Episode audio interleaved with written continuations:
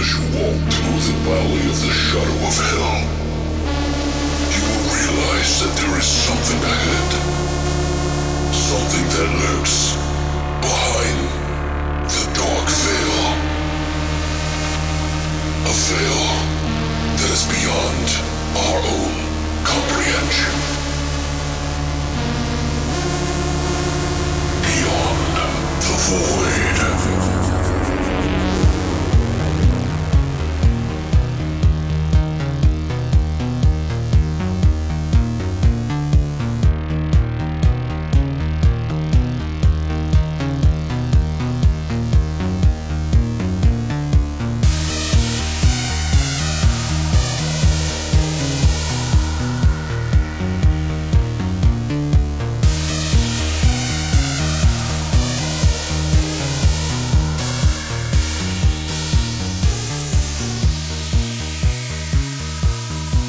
What's up, guys, and welcome back to the three-year anniversary Ooh. of Beyond the Void Horror Podcast. That's right, guys. We made it three fucking years. You know that? Well, technically one year for me. What? Dude, you've been here since the beginning. It's fine. It doesn't matter. Yeah. I'm just glad you're here to celebrate it with me, man. Woo, we got some Sambuca in the house. Yeah, man. Three fucking years. Yeah, oh, wow. Man. Crazy. Dude, it's a, it is crazy to me, man. Like, thinking about everything that I've done for the fucking podcast behind the scenes and everything. Like, I don't know why I haven't just, like, been like, fuck it! Fuck it! I still remember we did the, we pulled that all-nighter when we did the, the Friday the thirteenth series. Oh, my God, dude. I was watching so much that whole week, man. Like, right. I watched both, like, the documentary, which is like six and a half fucking hours long, and then I like had to like research fucking uh the video game because we were doing that too. Like, oh, I forgot about that, dude. Yeah, we, that was the very next day, wasn't it? Because we recorded that night and right. It came back that morning. And I was, guys, just so you know, like, for those of you who've been here for a long enough time, when we first started this thing out, it was it was me and Mike, and we had no idea what we were going to do. If you listen to our first episode, which is one of our most listened to episodes, and it's so weird because, like, when I think about it, I'm like, I'm glad people listen to it, but in the same respect, like, so much has changed. Even, right, the production value's gone up. Well, and- like, you know, how comfortable we feel, right. Like, what we talk about, the format, like, you know, just all these little things. And then when I think about that, like, maybe it was better simple to them? Like, I don't know. But if that's the sample that they're getting from three years ago, so much has changed. Yeah. I used to dump so much on these guys, guy, uh, listeners. guys, guys is just too much there. Come on, guys. Uh, guys, Come guys. On, guys. Uh, but I used to dump so much. Like, I wanted to watch, like, five fucking movies a week, guys. And and seriously, like, I was like, oh, my God. Like, thinking back on that, I'm like, what was I thinking? You know, like, that is just... And then we thought we were whittling down when we went to three. Right. Yeah. And, and, like... Everybody had to pull their equal weight, and it was like it was. A, it's been a struggle, you know. It's a it's a learning process, and you know, I think we've only missed like in the three years. I think I've only missed like two weeks each year. That's when you went to your, your family's house, yeah. Right. Even when I went to visit my family this week, I had one ready. To we, like pose, we planned yeah. it so that I would have it, and then it would be, you know what I mean. So. Right. I don't know. It's. I just want you guys to know, for all of those who are listening now, whether you're new, old, or, you know, this is your first episode, like, thank you. You guys fucking are the biggest reason as to why I do this. Yeah, I'm fucking crazy and, like, you know, I'm, like, oh, uber passionate about dumb shit, and, and I might come down on Patrick, you know, back in the old days. Me. But it's all part of the green growing process, right? Like, yeah, you know, I, I missed the news segment. We're I do, bring too. That back. I know. What do you guys think? I would love to hear what you think. Do we need to bring the news segment back? Because I'm a long-winded motherfucker, and it's like, I want to cover, like, every single base on every fucking movie we do to try to do it. So I'm like, still learning. I'm still learning. You know, you gotta learn to let some shit go. Right. I, but I want to know what you guys think genuinely. So let us know, you know, I mean, sometimes I'm sure. And that's why I started putting those uh, timestamps in the fucking right, episode. Right, so you stop listening to those people complain. Right. Well, it's not even about, I don't care if someone complains about it. I mean, their concerns are valid. Like, you know, but everybody has a different style. Everybody has a different interest. Oh yeah. I forgot. Someone complained about us cussing last week, yeah, right? Yeah. Yes. So, fuck shit, piece of shit. fuck you. Shit. We got you. It's a, it's a, yeah, it's one of those things. But yeah, guys, um, we had somebody that was like, it's not that I don't even care. Like, I, I thought it was funny.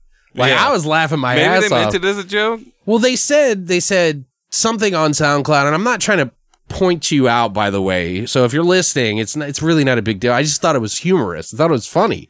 Because I was like, yeah, we really do cuss. Yeah, it was fucking funny, dude. It, and when I was listening to the segment where they commented on, because in SoundCloud, you can, like, comment on fucking, like, where...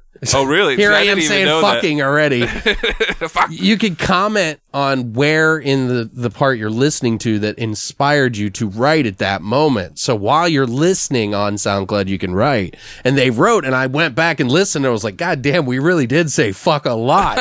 We said fuck and shit a lot, but I just started laughing by myself, which I was like, this is a really good joke. Uh, but yeah, we're going to really try to fucking not cuss on this episode, guys. So, you know. Fucking A right. Fuck yeah, man. Man, like, it's going to be a fucking real, we're going to really fucking tone it down, you know, tone it the fuck down, tone the fucking shit out of it, you know, down. It's for all of our Disney fans out there.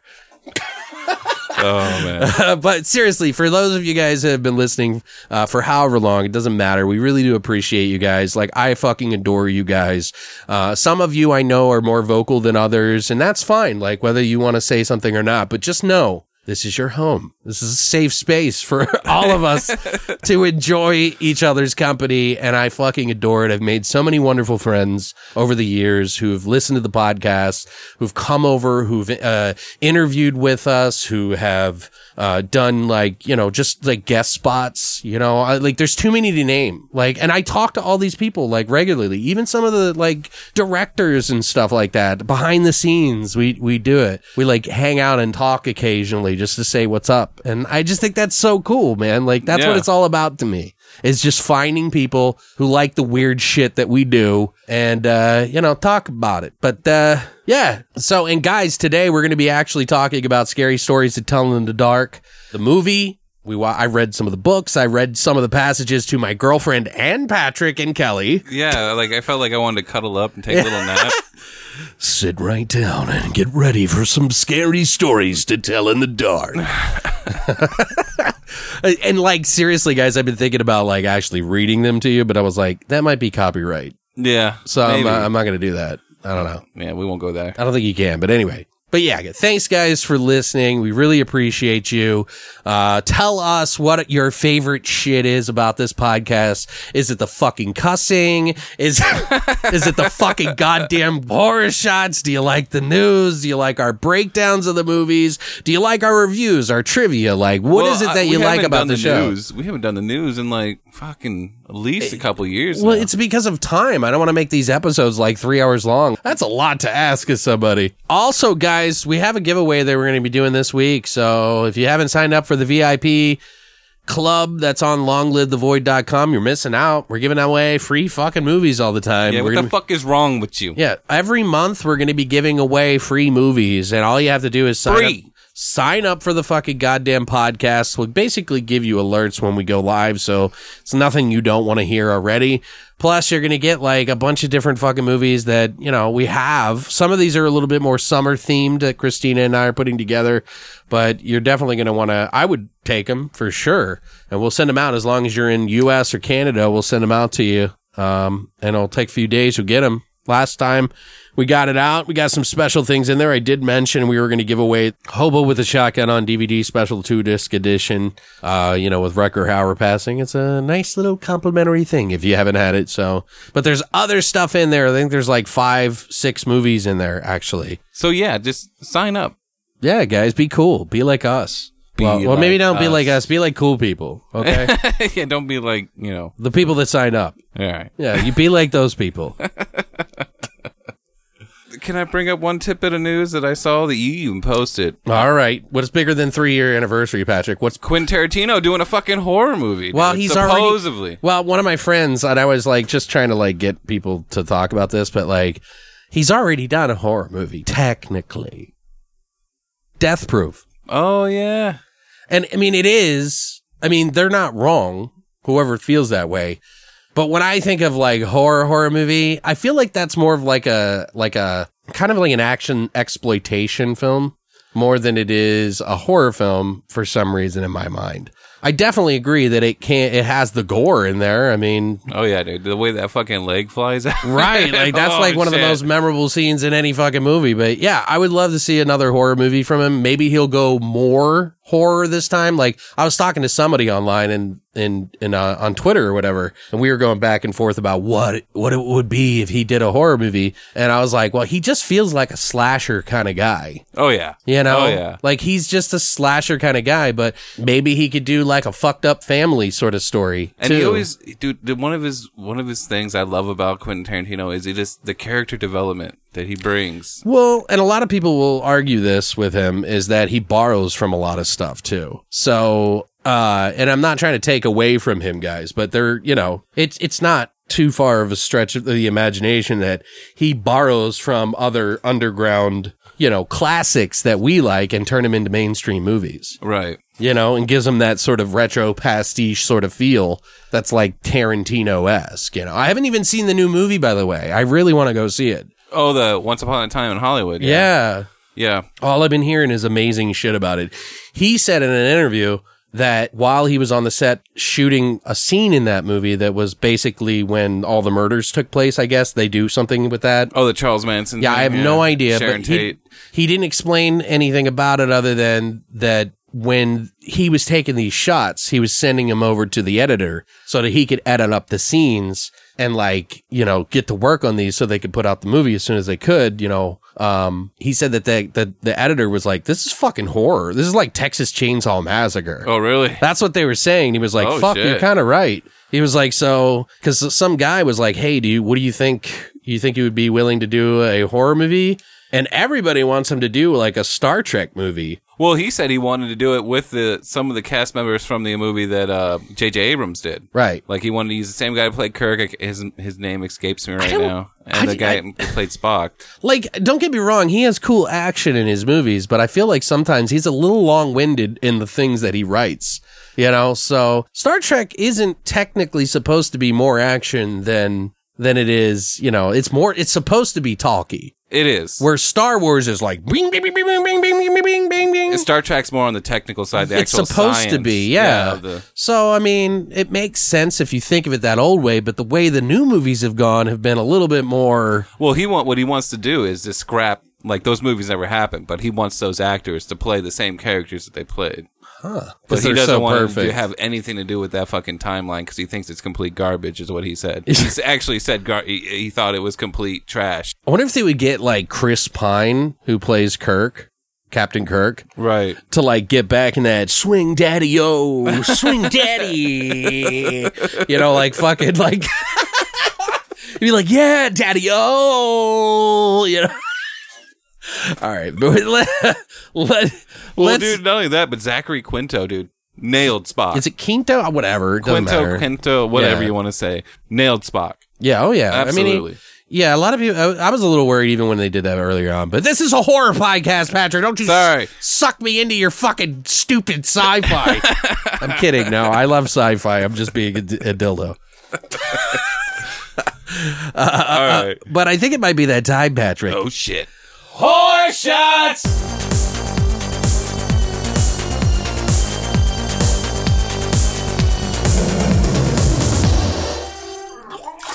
They're like, they just started horror shots. I know that's what they're thinking. You know what I mean? Oh yeah.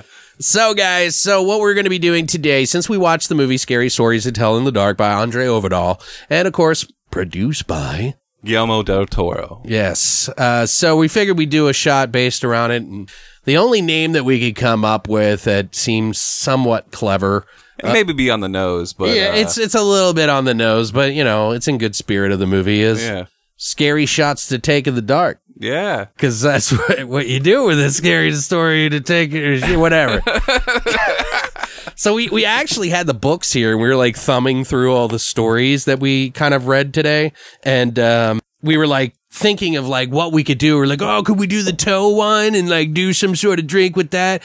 And, and ultimately we just wanted to take something that would like kind of light up the night, because it's supposed to be in the dark. And we thought, oh, what about glow in the dark shots? So we kind of looked online to see how to do glow in the dark shots, and we found one, but we changed the ingredients as per B T V usual and came up with scary shots to take in the dark. So you're going to need a black light for this, because in order to have it glow in the dark when you take the shot, you're going to have to have a black light. Which I'm sure most of your freaks out there got one. Right. So. Any of you potheads especially. I know you motherfuckers are always going to have fucking black lights. You're like, it's like your little flies flying around. Little like, fucking hey. Glow in the dark fucking Zeppelin posters and shit. Whoa! Flying it's around here, trying, man. To, trying to take backcountry. Buy the ticket, take the ride, man. uh, uh, we could reenact the fucking uh, Fear and Loathing uh, in pothead uh, talk. Anyway, so what you're going to do is you're going to need a black light at some point. You don't have to turn it on right before you do this unless you want to be really cool. Uh, but you're going to need a cup of tonic water, three ounces of blueberry jello mix. It's a uh, berry blue, technically. Um, berry boo. Any any kind of variation. If you want to like spice it up with some blue raspberry Jolly Rancher Jello mix, then go ahead. I don't give a fuck. I swear to God, I had a problem with that kind of Jello setting.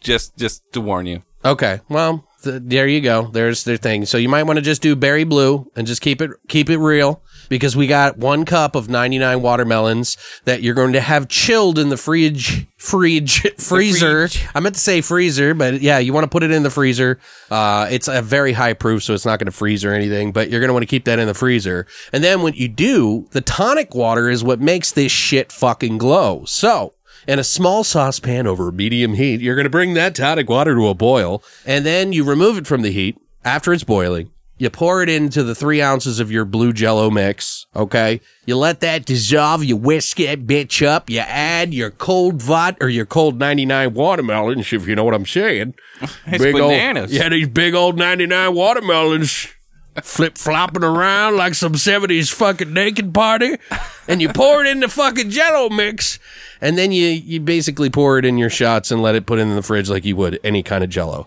The important thing is, is that you actually put the cold Jello in there. Uh, you want it very chilled. So I'm assuming frozen is very chilled.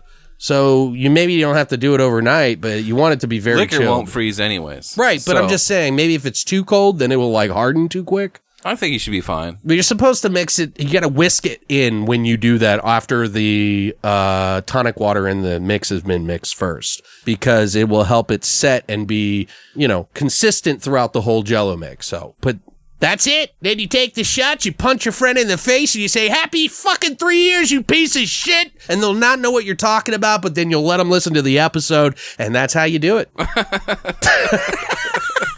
And then they become fans, and we're friends, and everybody's happy, and we all suck each other's dicks. Well, should they be like, tie-dye diddly-doe?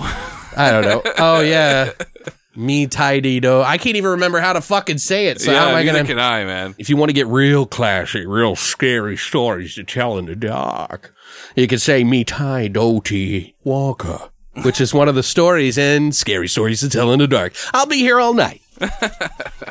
But before we move on, we got we got to take a little drinky here, some Sambo. Oh. Yeah, so we got to we got to celebrate our three year anniversary. So, and I'm sure this is long, but for you guys that just cannot stand us and can't stand our humor, you can skip right on into the fucking, you know, the review of the movie, the spoiler free first, and then we'll jump into our spoiler section with the history of Scary Stories to Tell in the Dark, Alvin Schwartz, Stephen Gammell, and a little bit of my own personal story. All right. Patrick, thank you for joining us. As always, thank it's a pleasure. For, thank you for being uh, a part of this podcast. I really do appreciate it. Thank you it. for having me, bro. A clinkety-clank. Salud. Mm. Ooh, hiya. It's so sugary, guys. Oh, take me higher. Ooh, that's that's to the brim. All right, cheers. I we got to take three shots. You know that, right? Oh, for three years, huh? Maybe we have to take four for to make it lucky. Oh, man. We'll take three. We'll take three. Ooh, it's a lab yo mama. It really starts to kick your ass. After the second, second one. Yeah, the nips get hard. You start busting through the screens in front of you. Your shirts are fucked because the diamond tips are just popping right through, ripping. They're shredding your shirt right now. If you start moving, you're going to rip they it off. They are hard, dude. Yeah, They're I'm telling fucking- you. Woo! Yeah, I could, I could make, I could probably erase some of the words on this book's page oh. with my erasers. All right, uno mas. Not one for good luck. Fuck you. I know it's too much. I don't know if I could do the fourth one. All right, all right. Salute, my friend. You gonna, you gonna ring in the fucking sh- this third shot with a puke? You, no, we're not gonna pull second the mic. puke no, on the no. show ever. No. Come on, I'm rooting for you. All right, guys, so if you would like to try out one of our horror shots, all you got to do is go to long live the void dot com and check out our hashtag horror shot section to take scary shots to take in the dark right now. Well, that's it for horror shots. All right, guys, so now we're going to jump into our spoiler-free review of Scary Stories to Tell in the Dark. It just came out. So don't worry. You don't want anything spoiled. We're going to be good little boys for the three-year anniversary. Did I mention that we did three years? By the way, uh, we're a little fucked up right now, guys. Yeah, those shots really got me sideways right now. I could tell, dude. That that's Sambook. That's that Sambook, man. That's Sambook. It don't it don't fuck around me. Man, I'm fucking I'm fucking good, man. Shit. I don't know what I'm saying. Anyway, oh. uh, I'm sorry we're being foul little children right now, but uh, that's just the way it is. So now we're going to jump into our spoiler-free review of Scary Stories to Tell in the Dark right now.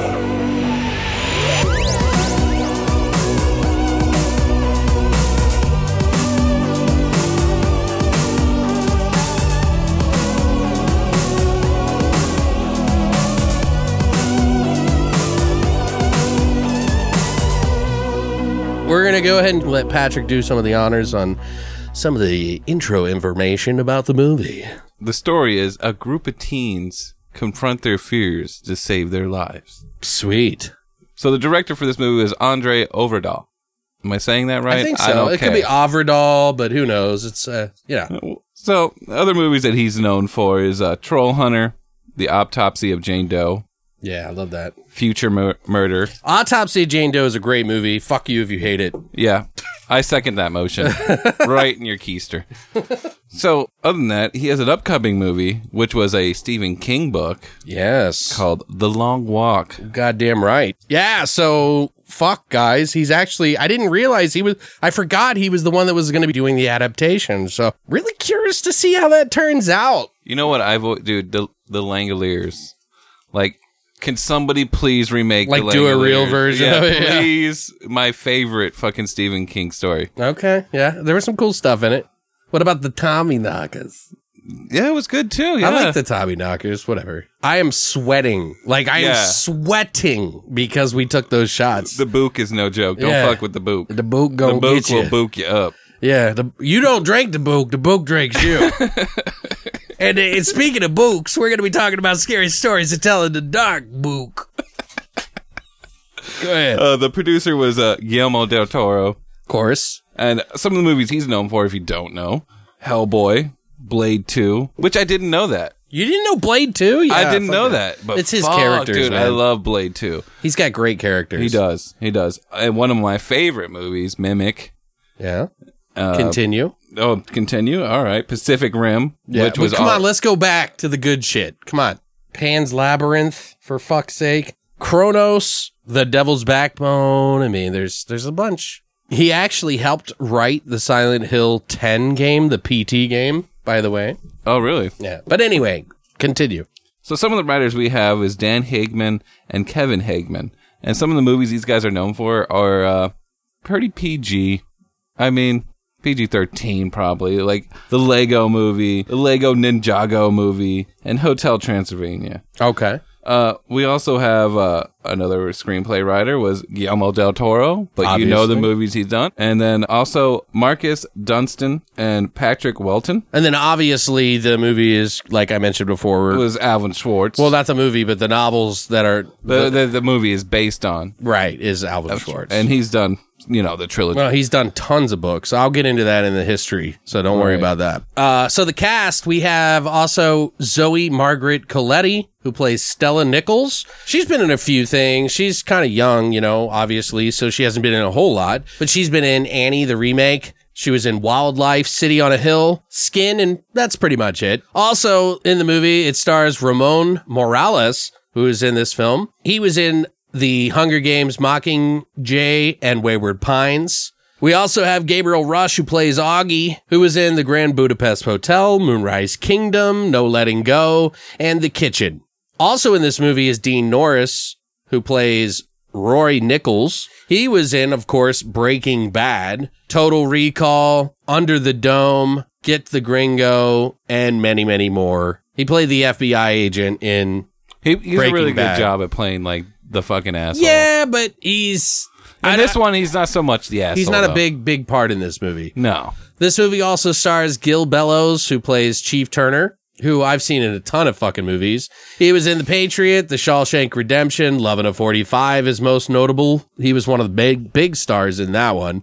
Uh, he was in Suits, The Handmaid's Tale, Nation's Fire, Run This Town, and many, many, many more. Also, Austin Zajur. Zajur. Zajur? I don't know. Chuck Steinberg, he plays.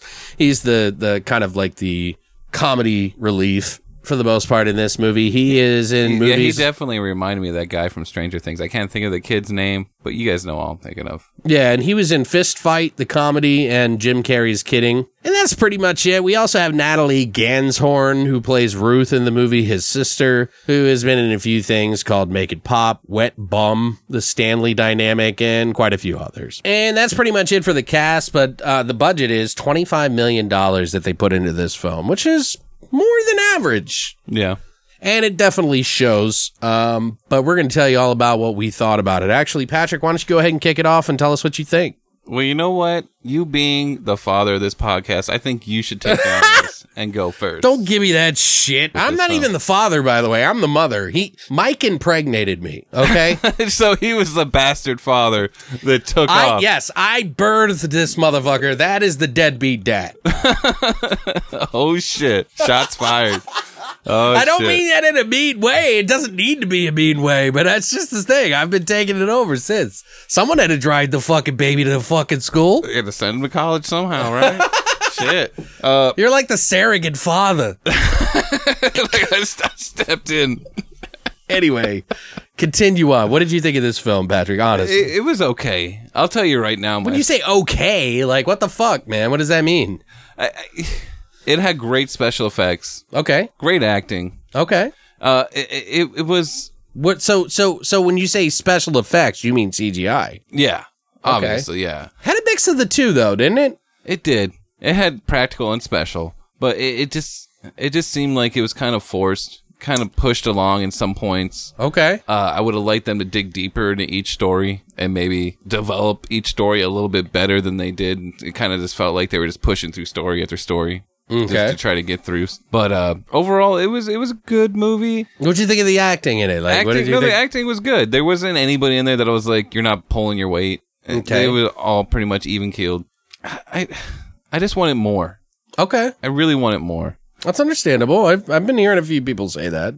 Uh, and one of my favorite, well, probably one of the shortest stories was The Red Mark. I thought they could have done a, gone to the fucking extreme with that. Right. The couple of stories that I really fancied reading when I was a kid, they, I, it didn't deliver in my perspective. I mean, I really like to see it be pushed as far as they can go with it. And they didn't really go there. It felt like it, it's definitely a movie that you can bring your kids to and not feel like a a jackass. I mean, these days, so. probably so, yeah. Right. Like, I, I remember when I went to go see Chucky, Like, there was a fucking six-year-old kid there watching it. Well, and, and if you guys know anything about these fucking books, there's been a lot of controversy about them since they began. Right. You could, you were able to buy them at book fairs when you were in school. There were some schools, some counties that blocked them from happening. There's been many things. And we'll get into that in the history of, of Scary Stories to Tell in the Dark, which should be safe enough. It won't ruin anything about the movie, right. By the way, once we're done talking about this review, guys. So just, just a heads up. But, I mean, overall, I would give this movie, like, a, a seven, seven point five. Okay. You just wanted it a little bit more. I just, I, I really did. But maybe it's just because I've matured and, you know. Did you feel scared by anything? Were you uncomfortable with anything? Did you like the the visuals of anything? And when I say visuals, I mean, like, the cinematography, like. Oh, the cinematography was on point. There was definitely a lot of good shots in this film. Okay. Uh, definitely a lot of good color palettes. But as far as being extremely creeped out by anything, uh not really. You know, one of the things I feel like I what I kept thinking while watching this movie is, like, I felt like I was watching a Stephen King film. Yeah, yeah. Um and and, and like, not in a bad way by any means. Like, I felt like, you know, it's because of the folk tales.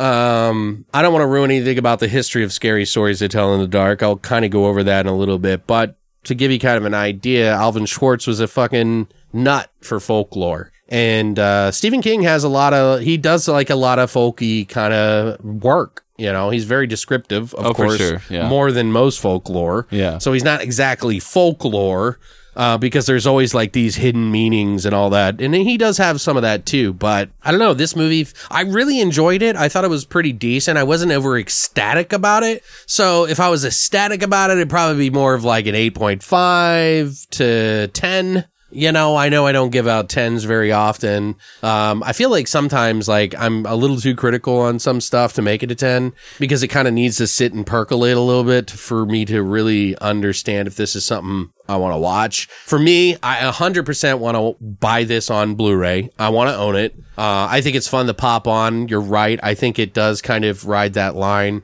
I know a lot of our friends were saying, you know, why the fuck didn't you make it rated R? Like, we all grew up with it. I think that's what they're trying to do. They're trying to make it multi-generational. Well, like the books are. Exactly. Okay? Because, like, and that's something I told my friend. These are stories that bridge the gap between adults and children. Right. They're campfire stories. Right. And so it doesn't need to be all adult. I would have loved to see some of these stories as dark as they possibly could. And perhaps, push it to the limit. Yeah, like maybe one day we'll walk along the razor's edge and actually see that. But I think some of the charm about these stories are that it kind of bridges that gap. And I think if you would have gone too far, it, it kind of would have taken away from it. And I, you know, after watching the documentary, reading these books, like, I feel like it needed to be P G thirteen after all. And they really did kind of push it a little bit. There's some stuff in it. Yeah. It's not super gory, but I mean, there's some stuff in it that, like, you, you know, it pushes that P G thirteen pretty hard. It's just not a lot of, there's no blood and, you know, like none of that kind of stuff. But these stories aren't really supposed to be that gory anyway. They are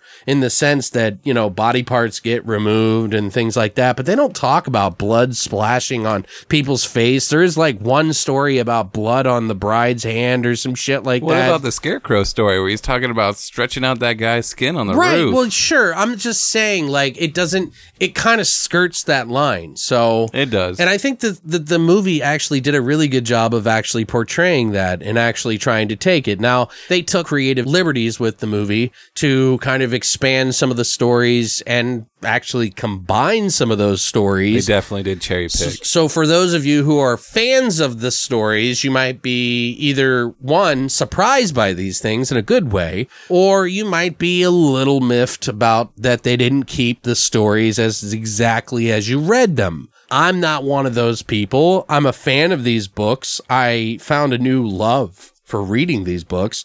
It makes me want to read again because I read these books again, and they're really easy reading, and it kind of like really explains the love of storytelling. In a lot of ways, this movie, I think, does the same thing. I thought the acting in this movie was like extremely good. I didn't feel that was that bad. I thought it was better than I would I was expecting. Kind of felt like an It movie in a way, but with scary stories to tell in the dark. Um, I wasn't really scared by anything, but the imagery could be kind of scary for somebody that was of a younger age. But for me, it was pretty tame for the most part. Um, I enjoyed some of the characters in it. I thought they delivered the stories very well. They, they went for that approach that I was talking about with the whole, um, Goosebumps two thing, where in the sequel, they find a book and then things happen. And that's essentially what the trailer said. So, bad thing about the trailer, I would say, is that I was hoping for more than I saw in the trailer, and I think the trailer fucking ruined it. Yeah, definitely. I think it ruined it for my experience. Had I just gone and seen the movie without watching the trailers, and they kind of blew their load right off the bat. Yeah. What was it, the Super Bowl? They fucking showed every single type of the trailer, right. Every one of the creatures, every one of the stories, like almost off the bat. Uh, there are a few nuggets in there if you want to fucking go see this movie. I mean, odds are you're going to see this movie regardless of what I say anyway. But if you want to see live action scary stories to tell in the dark, it's not a bad film. No. I just wanted more. I wanted a hell of a lot more. Um, I, I thought that they did a really good job for the most part. I think it's a really good film, but I was a little disappointed because I kind of was expecting that they would do other stories along the way in their storytelling. And maybe it was just too much. Maybe it was just too much money. It could have been. There's so many stories in these three books, man, that I'm holding in my hand literally as we speak. I've got scary stories, more scary stories, and more tales that chill your bones. And I feel like there could have been some funny things that they had happen along the way that they could have referenced to some of that material. I really loved how they took some of the Hearse song in the movie and kind of wove it into the whole soundtrack for the movie, by the way. Oh, yeah. But I, they used some of the same notes, you know, to kind of like push the movie along. Uh, I thought it was pretty decent. Oh, yeah, for sure. They are definitely trying to push for a trilogy. Yeah. Uh, and they're going to do more stories. I don't think that's a bad thing. I hope that they get into it a little bit more. I think it would be fun to watch it. I thought it was a good movie, but I would probably be around where you are. I'm probably about a seven, you know. Like, maybe seven point five. It could be more. It's teetering. It's just, I think some of my, some of the punch was lost. Yeah. But, uh, by watching the trailers. So if, and, and a lot of that could have just been like, oh shit, like they fucking did that exactly like the book. Yeah. I can tell you that it's, to me, I think Autopsy of Jane Doe is better. Yeah, thanks. I think it's way better. Um, but in the same regard, I think for this movie, I think All of the all of the things they were hoping for were completed. I just wish they would have added more of the stories in it. But I don't want you to think, oh, there's not enough in there. No, it's really well weaved together. Like, the stories really run together really great. Well, there's like five, six of them? Yeah, there's like a lot of artistry in the fact of how they marinated all of them together.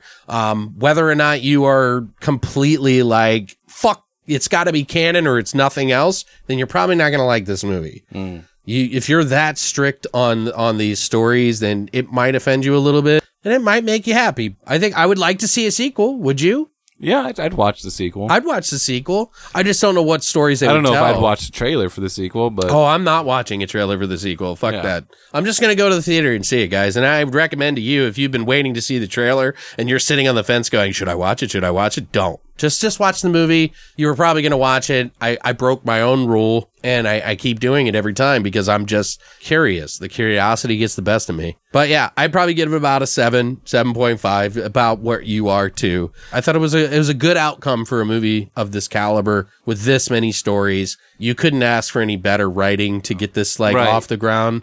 The writing was really good. The acting was really good. And like we said, it, it's definitely a great movie that you can go watch with your kids. Yeah, I think you could. I mean, there was a lot of kids in the theater. Yeah. But yeah, we're going to get into some of the uh, history of uh, Scary Stories to Tell in the Dark next. So if you want to know where the books came from and why they happened, nothing's going to spoil the movie when I talk about this. It's just kind of like the history of it. I watched some of the documentary and read up on a lot of this stuff. Thought it was very interesting. And uh, yeah, maybe you will too. So we'll go ahead and jump into the history of Scary Stories to Tell in the Dark. All right, guys, so a lot of the books, the Scary Stories to Tell in the Dark, particularly the first one, um, were put on the shelves in schools back in the day. And a lot of uh, librarians actually fought for them to stay on the shelves, while some parents got, or P T A members, were not too fond of them. They thought they were pretty grim for children to be reading between the ages of five to eleven. Some schools banned it, some not. It was challenged all the way up to twenty ten, believe it or not. So between two thousand and twenty ten, ten years, it was still challenged by a lot of people. They they were out before that, though. No, of course they were. They were out long before that. All the way back to nineteen eighty-one was when the books were made. Right. So I was in elementary school when these things came out, and we used to get them at the book fair. And I didn't even know that there was all this like contention about like whether or not these should be in it. But I definitely felt when I was a little kid that, yeah, these were pushing the limit. Oh, yeah, dude. Especially with the art in the books. I remember that the, the red mark or the red dot or whatever, like, the imagery of that girl's face busting open with the spiders was fucking right. crazy. Well, I always got scared by just so much of the imagery. Stephen Gammell's work was just amazing. Oh, yeah. It, it definitely rode the line between what elementary kids should or should not read.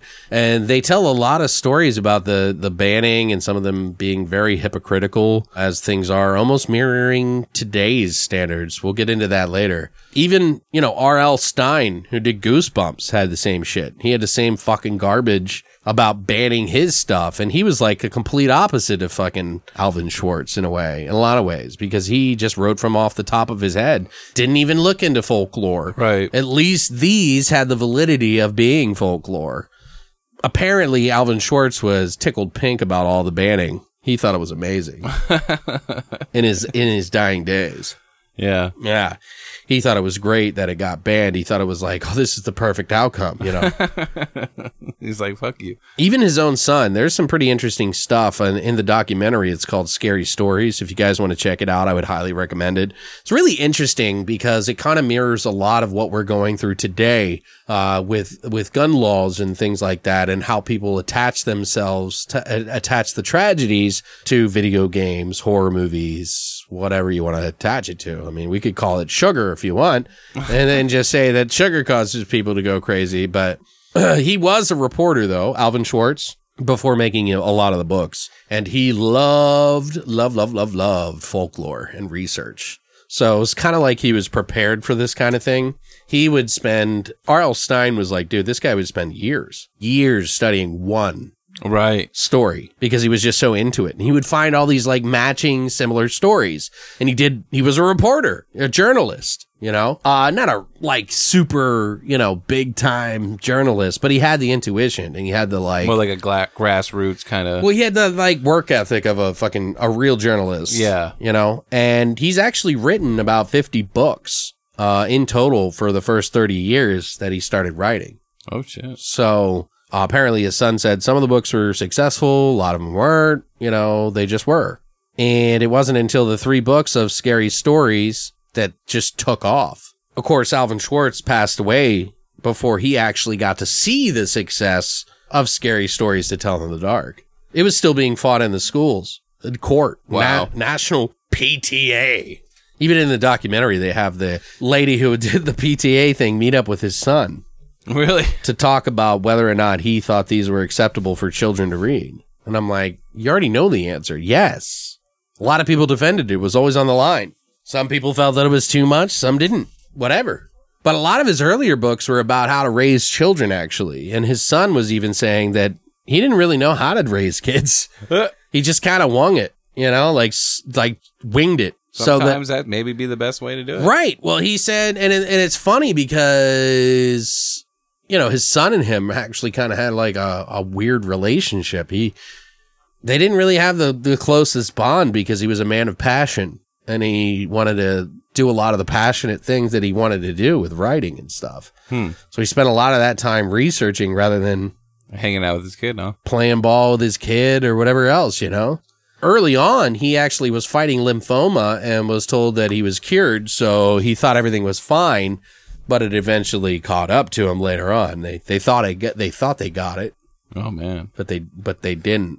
Oof! All the pictures that you guys hear about too uh, in the Scary Stories to Tell in the Dark. The funny thing about this is is that Stephen Gammell is a, one of the more seclusive kind of individuals that you'll find, and he's very particular about what he'll work on. It's interesting because Stephen Gammell was presented to Alvin Schwartz by his publisher, and he instantly loved Stephen Gammell's work. So Alvin was like, hell yeah, this is good. So all the pictures to me really set the tone for the whole series, and they kind of make it very endearing. Oh, yeah. And creepy. It's like these are these are pieces of art that you cannot replicate. There's people that have tried to replicate it, but them together, Alvin Schwartz and him, was like a force to be unleashed on the imaginations of children, mine included. Oh, yeah. Like, those pictures stuck with me. It's like they were both fascinating, and, and I was also kind of scared of them a little oh, bit. Oh, yeah. You know, it felt like scary to open the pages a little bit. And then the cool thing about the books was that he would teach you how to scare people and like how to like tell a story. Yeah. Because he felt like the, the, the key to these books were how you tell them. And like, the key to a, any scary story was how you tell them. Even the beginning of this book, he tells a story of this prince, a young prince who became famous for scary story he started to tell, but did not finish. And his name was Mamilius, and he, he's probably was nine or ten years old. William Shakespeare, of course, told about him in The Winter's Tale. And apparently the queen asked him for some sort of story, and she he said, a sad tale's best for winter, because it was winter at the time. And he said, I have one of sprites and goblins. And she was like, do your best to frighten me with your sprites. And he said, I'll tell it to you softly. Yon cricket shall not hear it. And then he said the last final words that he had before finishing this story was, there was a man dwelt by a churchyard. But that was as far as he got, you know? He was never able to finish it because the king came in and arrested the queen and took her away. Oh, shit. So, and soon after that, Mamilius died. So no one knows how that story would have finished. And that, in some ways, intrigued Alvin Schwartz to the point of how to tell stories and how interesting it was for people to know that story by mm. dragging it out. Right. So that's the kind of the, the, the genius, I guess, of Alvin Schwartz. Whether you like the books or not, this is what kids remember. You know, Lovecraft may have been a better writer, but Alvin Schwartz was good at getting kids involved in the dark arts, cutting up lambs. Just kidding. Getting them virgins. Oh my God, no. But Stephen Gammell did the artwork. That was like one of the most important things of, of this whole book. It's what tied it all together, because Alvin Schwartz was actually really good at writing, and for children especially. Uh, but with Stephen Gammell's work, it just really, like I said, it just really makes that a solid punch to the face. Right, it's it like it to a whole nother level. Yeah, it just it's the best possible outcome you could have for these kind of stories. But there was a little bit of a debacle a few years back where they put out the books with new art.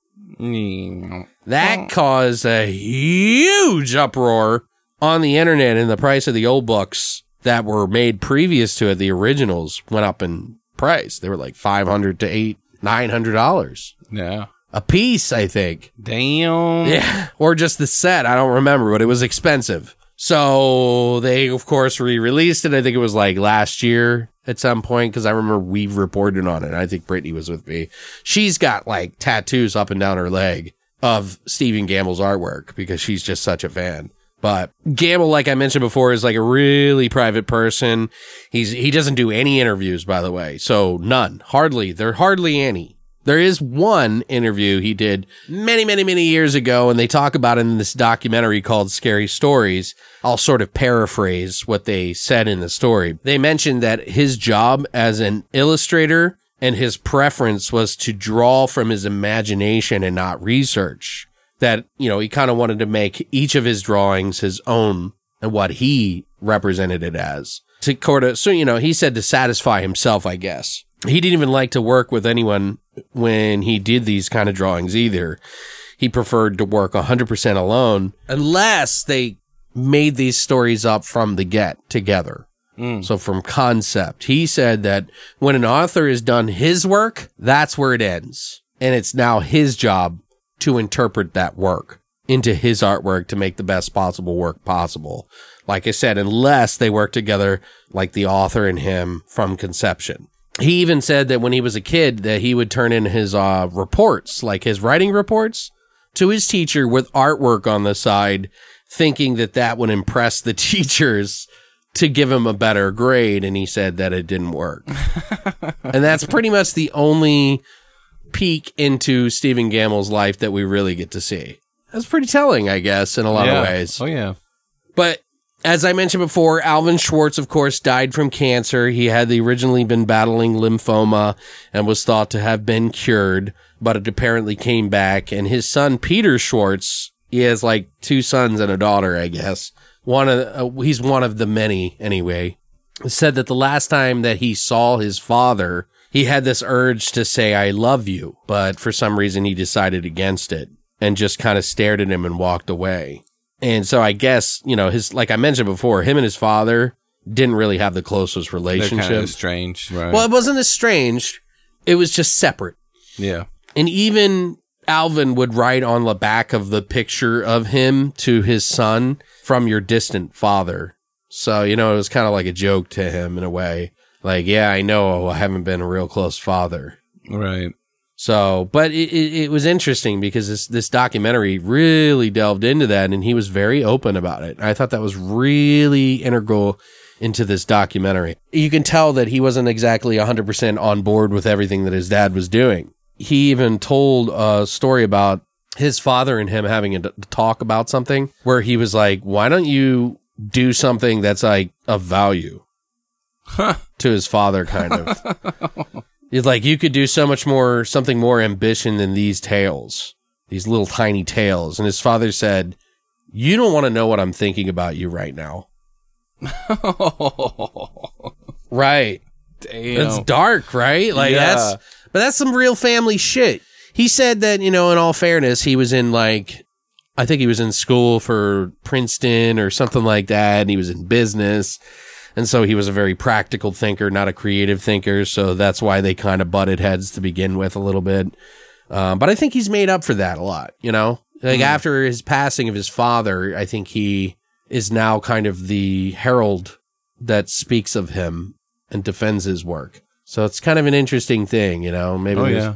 But he's definitely learned the value of these books and what they've meant to the world, you know, since then. He can, seems to be the kind of the figurehead of of of uh, Alvin Schwartz's work. So, but even they had that P T A lady that caused the big national stink about these books meet up with him to ask him that question. So, it was, you know, like, do you really think these are for kids? And he was like, yeah. It's like, there's so many different stories that these attribute to in real life, and it's folk tales retold, things that we're supposed to remember. Right. And it's, you know, these are things that kids need to learn as they get older, and this is done in a way that is like, you know, not a conversation that you need to have with your children, like where someone dies. And when you think about it, I mean, storytelling is really like a lost art. I think so. I mean, I some of the thing that we've I've realized, we talked about this a little bit earlier, is how everything is like being blamed for the problems with the world. The, the world has been shitty since it began. It's also been beautiful oh, yeah. since it began. Yep. Everybody is fucked up. Everybody just does things. I'm not trying to say that they're okay things by any means, but kids, we as a kid grow up knowing these things that our parents never even tell us. And you know where we learn some of these things to kind of like cope with that kind of stuff is books and media and stuff. Yeah, you could say, you could say it shapes everything, but it all kind of balances out. You know what I mean? It's not like mm. these things are just like an abomination. And you know, I think you see more fucked up stuff on the news than you ever see in these fucking books. Oh, yeah. And and the separation of your mind, knowing that video games, horror movies, you know that they're not real. These are made. These aren't real snuff films, okay? Like, these, these are, yeah, they say things that your kids weren't thinking about, maybe, necessarily, but they're a lot smarter than you give them credit for. It doesn't mean they're going to go out and start picking people off, you know, because they read these dark things. Well, it's crazy. We think it's just today, but no, this shit's been going on for a long time. Yeah. It was metal music. It was satanic panic. It was fucking scary stories that tell in the dark. It's video games and violence, doom. Uh, it's fucking Kiss. Uh, G T A, Kiss. Like, if you put sugar on your cereal, you're going to become a fucking Charles Manson. If you jerk off too many times, you'll get hairy palms and become a murderer. I never heard that one. I've never gotten hairy palms, I'll tell you what. I put the research in. I let me yeah. tell you. I did the research on the hairy palms thing, for one. I was very uh, hands-on. You know what I'm saying? Anyway, guys, what do you think about that? Did you read these scary stories to tell in the dark? Do you think these are okay for kids? Because personally, I do. And I and as a kid, I, I, I looked into these kind of things, and I knew how to delineate between it. Yeah, there are some kids out there that may need some guidance from somebody to kind of digest these kind of things. And that's what te- teachers are supposed to do. That's what uh maybe your church is supposed to do, although I'm not one hundred percent on that. Uh, uh your parents are supposed to do, your brothers, your friends. You know, sometimes we get a bad fucking deal, you know what I mean? And I don't, I don't know think, about brothers either. I mean, I think a lot of the times these stories, these kind of things, these movies, these games, they're more of an outlet than they are some sort of fucking depraved thing that we watch. And anytime I've ever watched any kind of these like traces of death kind of fucking things, it really disturbed me. And it made me appreciate the people I have, because life is kind of fucked up and it can go at any fucking point in time. And we learn this eventually as kids. We can't shield them from everything. You know, we just got to help them to digest it better any way we can. So next, we're going to get into some of our scenes and kind of the spoiler section, so you may want to skip over that. So we're going to go ahead and sound the alarm right now. Please do not listen to this if you have not seen the movie. That's right. Please do not listen after this. If you have not seen the movie, you will indefinitely ruin your experience. Thank you, and have a nice apocalypse. So, guys, now we're in our spoiler section. We're not going to break down the whole movie or anything. We're just going to talk about some of the different characters and different stories that they used in this movie, what we kind of thought, what were some of our favorite scenes. So, what did you think of how they kind of combined a lot of the stories together? Did that bother you? It didn't really bother me. I mean, if anything, they're they're really trying to make an anthology out of this, and I don't see any other way, because some of these stories are very short, and some of them seem like they kind of fit together. Yeah, I mean, I definitely agree. I just, I think what I was looking forward to a little bit more is just like having these little ones. Like there's that one where the girl gets, she thinks there's a hand grabbing her out of the ground, and mm. it's really, she stuck a something, it's it's something about dancing on somebody's grave or whatever. She gets challenged to, to stand on a grave, and she pokes this thing in the ground, and she accidentally pokes her dress into the thing. Uh, and she thinks it's a hand coming out of the ground because of her friends telling her that the hand will come out of the ground and pull her down. But really, she's just got her dress stuck because she pinned it herself. Maybe they could have opened up with a scene like that.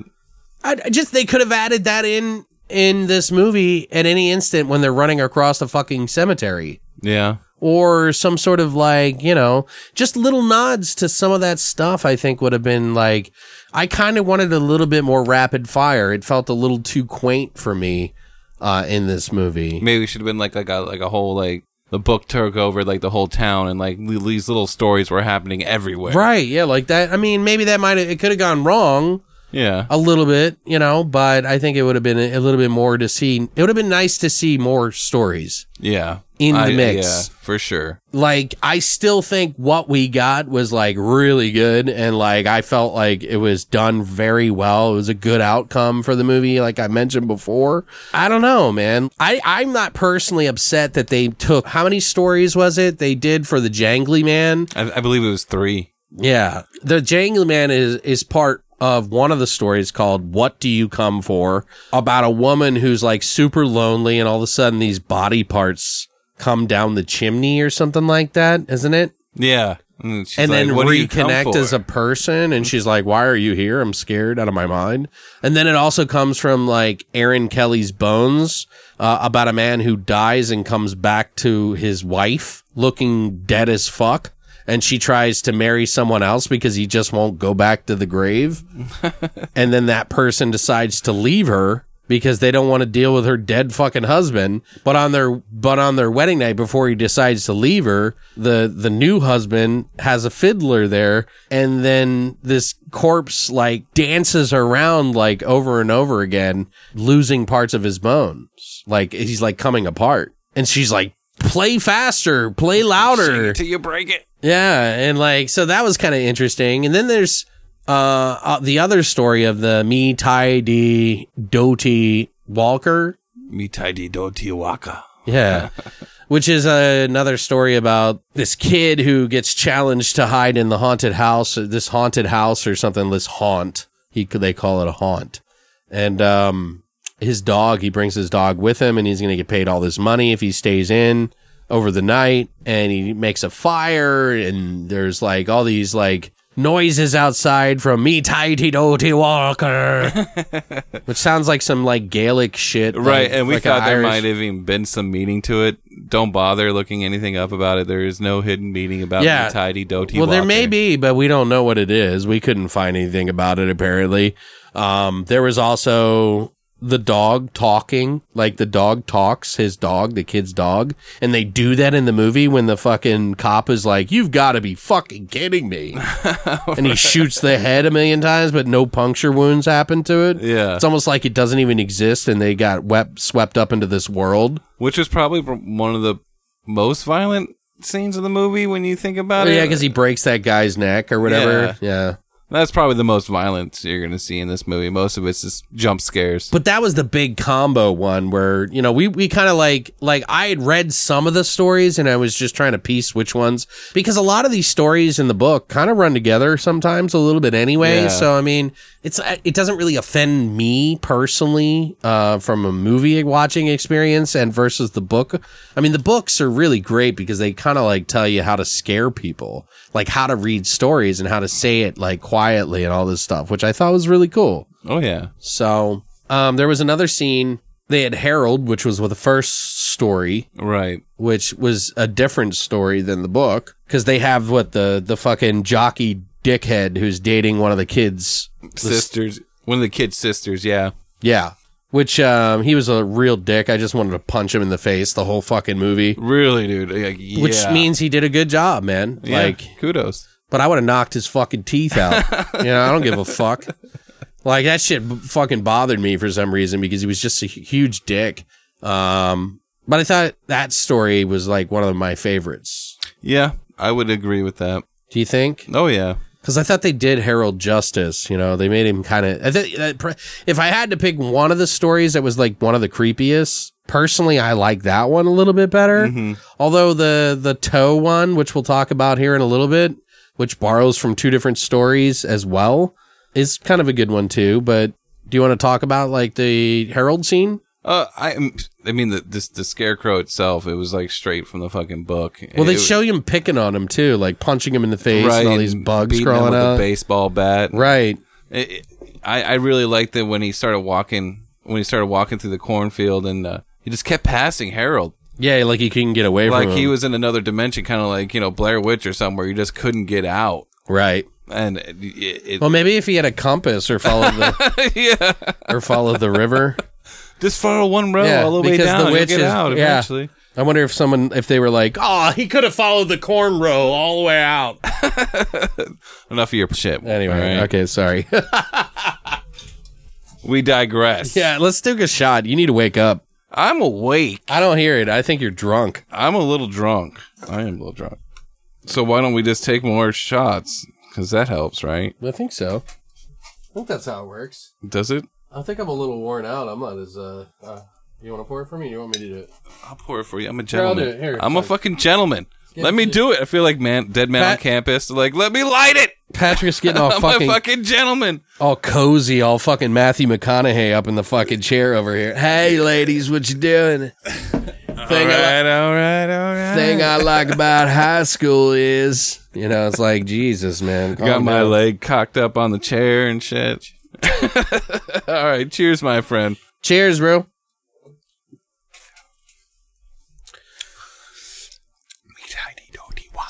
But yeah, the interesting thing about the uh, Harold character is in the actual story, if you guys remember, Harold was fashioned to look like one of their friends that they didn't like.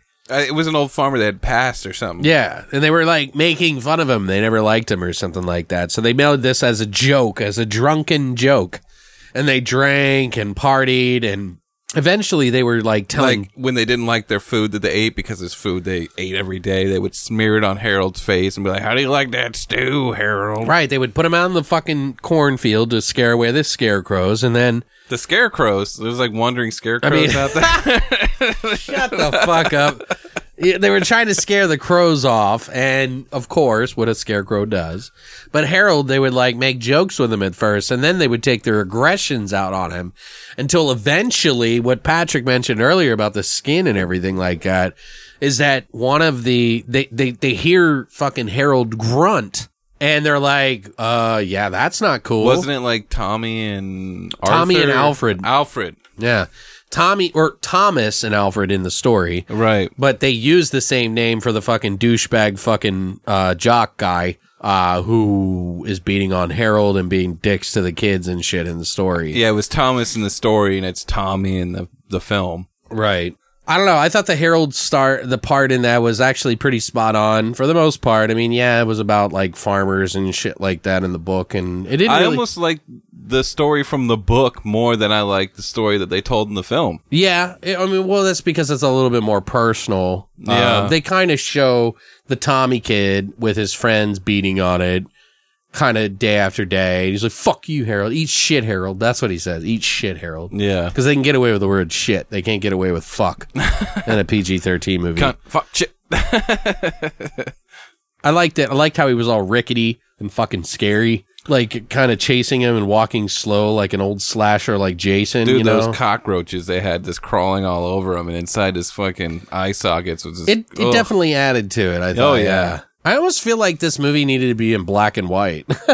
Dude, you know what you know I mean? What? Just because of the fucking books and shit, you know? Like this is way off track, but I used to think it was stupid when like they would play like I don't know if you remember this, but they used to play some of the Walking Dead episodes in black and white on Sci-Fi Channel. Mm-mm. And I was like, how stupid are people that you know that you can change the color settings on your T V to make anything black and white? Like, can you? You can. Oh, I didn't know that. What? I don't know. I don't, why do I? Why do I care to change it to black and white all the time? We're in Go col- to your picture. This is the color revolution. You can take all the color out of anything that you're watching. Any, Anyways, anyway, we digress again. Uh, you digress. I it's digress. Like a- I'll digress the shit out of this. Anyway, there was also the uh, dream.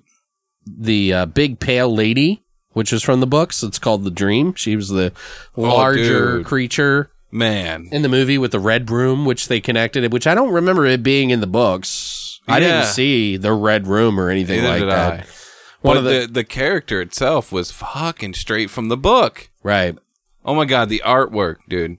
Like the character from the movie is exactly what you remember from this book. From the artwork, yeah. Yeah. one hundred percent. Yeah. Oh. Perfect. Just her smiling and shit. Creepy as fuck. She feels like she's just going to eat. I thought she was going to swallow somebody, but she just pushed him into his body, into her body. Yeah, and, and that kind of took the creep factor away from it. Which, by the way, it has nothing to do with the book whatsoever. The no. book is like very, it, it's it's like she just pops up all of a sudden mm-hmm. in, this, in the book, and like not much is said about her.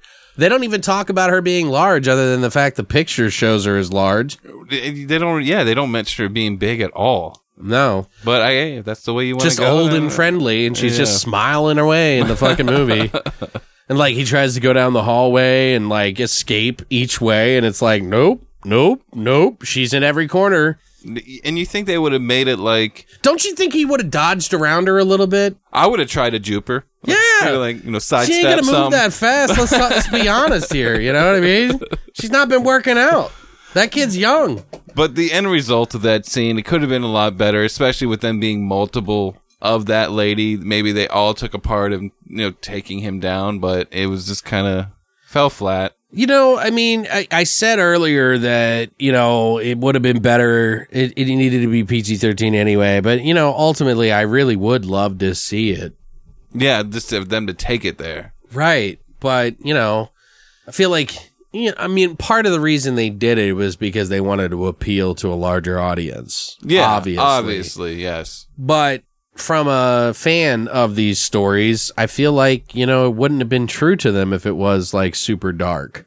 No, and it but might that's have not ups- to say that they couldn't have gotten away with doing a super hardcore film. But the thing is, is that a lot of the reason, a lot of the, a lot of people, this book, these books, got them into horror. Yeah, you know what I mean. Like these were the stories that I made totally agree that with made that. them a horror fan. So if they would have gone too far, yeah. You know, we're fucking, we've been basted in this fucking gore and crazy shit. Yeah, thirty-six years now, and it's fucking just based in. I mean, it's, I'm just going to say it, like me especially, I feel like I've watched a lot of fucking movies that I would love to see go fucking apeshit. I watched, I don't know if you guys watch the guys called Corridor. They do all the like C G I special effects stuff, and they kind of make it like a comedy thing, but they like took some Marvel action scenes and turned them into gore fests. And there was like one scene, I was like, oh my God, that is amazing. Like, because if you think about like Thor's hammer and like slashing, hitting somebody with a hammer, he's not just going to be like, bink, and like fly back. He's going to explode. He's going to explode. Oh, yeah. You know what I mean? Like stuff like that. Anyway, I think, I think it was probably the better choice to go for this, even though I know it was a marketing move probably for them. Mm-hmm.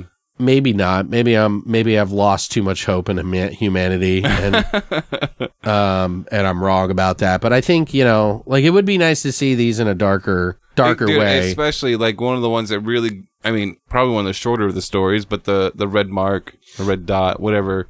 If they would a little little bit better close ups on that. The face when the spider started coming when out it of popped her. And yeah. Shit, oh, yeah. Dude. Like I really wanted. They couldn't show any gore though. They had to like. They, I mean, flashes of gore there was, but she was the luckiest one out of everyone. Everybody yeah. else just ceased to exist, right? Which we might see in the, the next movie if they do do another movie. Well, it seems like that's what they were going for by the end of this movie. Yeah. Um, one of the other things in the story that I wanted to mention, um, Stella, who was the the red haired girl with the glasses and everything in this movie, who was also a writer and kind of admired the character that they came up with in the movie called Cerebellos. She kind of uh kind of understood her. She knew the history on this girl a little bit more than anybody else, I would say. But they did uh, the story The Haunted House in the book that this is based off of, and you even see it in the book that she writes. And all these stories that come to life. And I think they changed it a bunch, obviously, because it is different than the haunted house story. They I, had to make a narrative. They had to make a, you know. Well, especially for kids, because yeah. they, the kids were the stars of these mov- of this movie. And in the original story, they, they, they had like, I think it was some woman that was killed and a priest decided to stay in this haunted house. And this spirit of this lady who was murdered was like, talking to him saying, hey, I'll give you all this gold if you take my finger or something. Which I think they could have adapted that story a little bit better I think than so they too, did. But let me but let me explain the story first before you jump into that. She she tells the priest that if he takes this, I think it's a finger. Yeah, it was It's a bony of, finger of right. hers and takes it and puts it in the collection plate that if she does that, it'll attach to the person who is the killer and actually killed her and is responsible for her murder. And then she disappears. And she's like, well, if you, t- well, before she disappears, he says, she says, if you do that, then I will give you all the fortunes, uh, of all the treasure that's buried.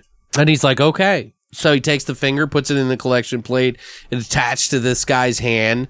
And then fucking like, he comes and the guy gets arrested. I guess he confesses yeah. to the murders, uh, to the murder, and then uh, she goes back sometime later, and she gives him, tells him that under the hearthstone you can find this gold, and he uses it. In the movie, they kind of combine that story with another story called The Big Toe. It's weird because the, the woman in the story of the haunted house is the exact same woman that's going around, walking around, looking for her toe. Mm-hmm. Yeah. In the Big Toe story, they don't really say if it's male or female. They just say this thing, this, this sort of like thing, like, what did you do with my toe? It's about this kid who finds a toe sticking up out of the ground. He pulls on it. And it doesn't come up, and then he jerks it so hard that it comes off, and he hears something running off in the distance. Then he goes home. His mom cooks up the fucking toe. They cut it into three pieces and all eat it. And then that night, a fucking creature comes and is like, where's my toe? Who took my toe? So in the movie, they kind of combined it. It's weird because in this, in the book, the woman with no eyes is in the haunted house. But in the movie, she's used for the big toe. Yeah. So it's a little confusing. During Augie, one of the kids, he gets the big toe story, but they use the woman, the picture from the story of the haunted house. So it's a little confusing. Like, yeah, apparently ghosts can manifest stew in your fridge. I don't, I don't. Yeah, but yeah, which is kind of interesting. I like how they kind of like spun that a little bit to kind of make it like the whole world. I almost was like questioning it for a little bit. Like, it was, were they in the even in the real world? Yeah. Like maybe they never really left the house, the Cerebello's house, because they tell the story of this girl who was an albino that they kept locked away in the basement and tried to accuse of. Of like murdering somebody or something like murdering that. Murdering children, apparently. Yeah, but they were the ones that murdered children, and like they were by trying to pouring mercury or something in the water. Yeah, they like shit? poisoned the water, and they tried to blame it on her so that they could get away with murder. And they, you know, whatever. And that's the story of the haunted house, which the the main character Stella. Stella. yeah, she she was the like main story character of this story, and she goes back into the haunted house story during the movie because the book starts writing itself. I thought that was all pretty cool. Like that's what I liked about it. Like it was weird that she was like almost put in her exact shoes. It was almost like past. Death Note or something like that. You ever yeah, seen a little bit? Yeah, you know what I mean. Like like it was like a Death Note meets Goosebumps. That's a great comparison right there. It's like, right. Yeah, that's a great uh, duo right there. Yeah. yeah. I would I would not have thought of that, that, but yeah, that fits perfectly. Yeah, but I mean, a lot of people didn't like the Death Note movie that Adam Wingard did in Netflix. I didn't mind it so much, but I'm not I liked like, it. I'm not like a huge fan of the fucking... Yeah, I'm not a big anime... No. I mean, I like anime, don't the... get me wrong, but I didn't watch that anime. No, and I the closest I got was to watching the first Death Note movie, that the live action movie that they did, which wasn't all that great. So, but this anyway, one, yeah, yeah, you got me on something because what's his name? Uh, Willem Win- Dafoe. Willem Dafoe in that movie was yes.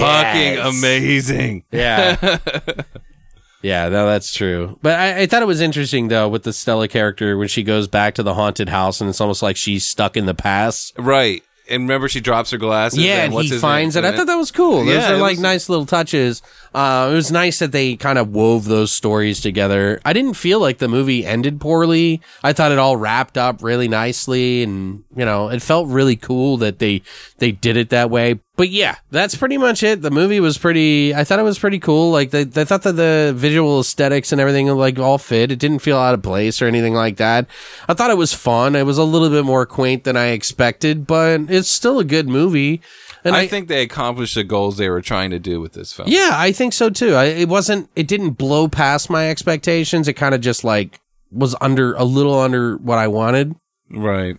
But it also, you know, maybe my expectations were a little higher than I should. They should have been. I know mine were because I was expecting it to go there. Also, I don't know what to say. You know, like these fucking trailers, man. It's like, how are you supposed to know if a movie's good? And and who the fuck are making these trailers where they're ruining the goddamn movie? Right. Stop it.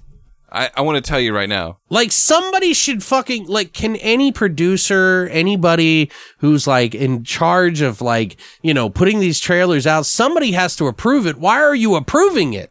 Right. Like, oh, you got to trim it back, man. We got to make it creepy without, like, you know. Giving too much away. Th- use your creativity to make it creepier than not show everything. Like, do something about it. Put a song in there that makes it, put that fucking Lana Del Rey song of the, the, the season of the witch in the fucking trailer or something, yeah. You know, like something to make it better because you're ruining the experience for people like me who are looking forward to this shit. Yeah. Like, and sure. It's not supposed to be that way. You're, you, yes, you're supposed to sell the movie and make people want to go see it.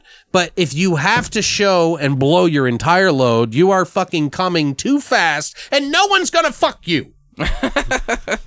Like I was gonna say, dude, the Ring trailer for the first American Ring movie. Like I've never, I never saw the Korean version or whatever, but that it intrigued me so much because it gave you nothing but it left you with all the intrigue. Right. You just needed to make it fucking like dark and like not express anything. You didn't need to like do four trailers where it showed every single one of the creatures, yeah, except the jangly man, which we got to see in what, the second or third trailer anyway. Yeah. Like they didn't show the jangly man in the beginning, but they, they fucking blew their load on the first four well, you trailers. Can tell they edit this film sneak too. Sneak peeks. Well, like if you're those are your sneak peeks. Well, that's the whole fucking that's like fifty percent of the movie right there, yeah, or more. Oh, yeah.